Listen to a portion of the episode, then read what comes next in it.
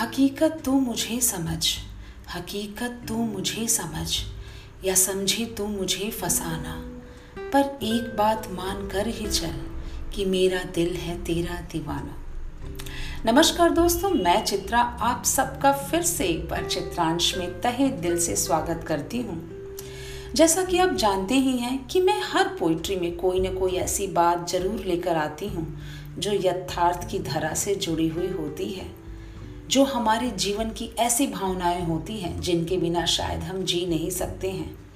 आज भी मैंने अपनी पोइट्री के माध्यम से कुछ ऐसी बातों को ही प्रस्तुत करने की कोशिश की है। कुछ ऐसे भावों को ही रखने की कोशिश की है। तो चलिए शुरू करती हूँ। तू मेरी आस है, तू मेरी आस है, मेरा विश्वास है। बस तोड़ ना देना इस दिल को, क्योंकि तू ही मेरे जीवन में खास है। जहाँ दिल टूटने का डर होता है, जहाँ दिल टूटने का डर होता है, वहीं दिल जुड़ भी जाता है। फिर भी दिल समझता है कि तू मेरी प्यास है। तेरी दगा को भी, तेरी दगा को भी प्यार समझता है, यही मेरे दिल की खास बात है। क्योंकि तू मेरी आस है, मेरा विश्वास है। लेकिन एक सीधी बात यह भी है कि एक आस के भरोसे ही क्या पूरी ज़िंदगी काट दी जाएगी? कभी कभी खुद को ज़िंदा रखने के लिए एक नई ज़िंदगी भी बनानी पड़ती है, एक नई दुनिया को भी अपनानी पड़ती है।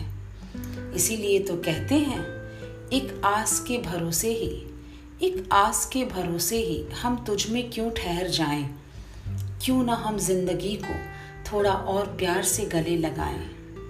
बहुत ऐसे हैं जिन्होंने दिल से मुझे अपनाया है।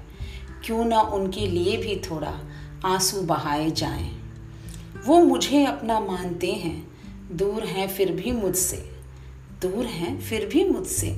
मुझे ही अपना दिल जानते हैं। तो क्यों ना ऐसी दुनिया को ही थोड़ा अपनाया जाए? मैं उम्मीद करती हूँ कि मेरी ये पोइट्री वाकई आपको बहुत अच्छी लगी होगी। और हाँ मुझे इंतज़ार रहेगा आप सबके विचारों का, आप सबके कमेंट्स का। तो फिर से इसी मंच पर एक नई सोच के साथ, एक नई भावधारा के साथ मुलाकात होगी।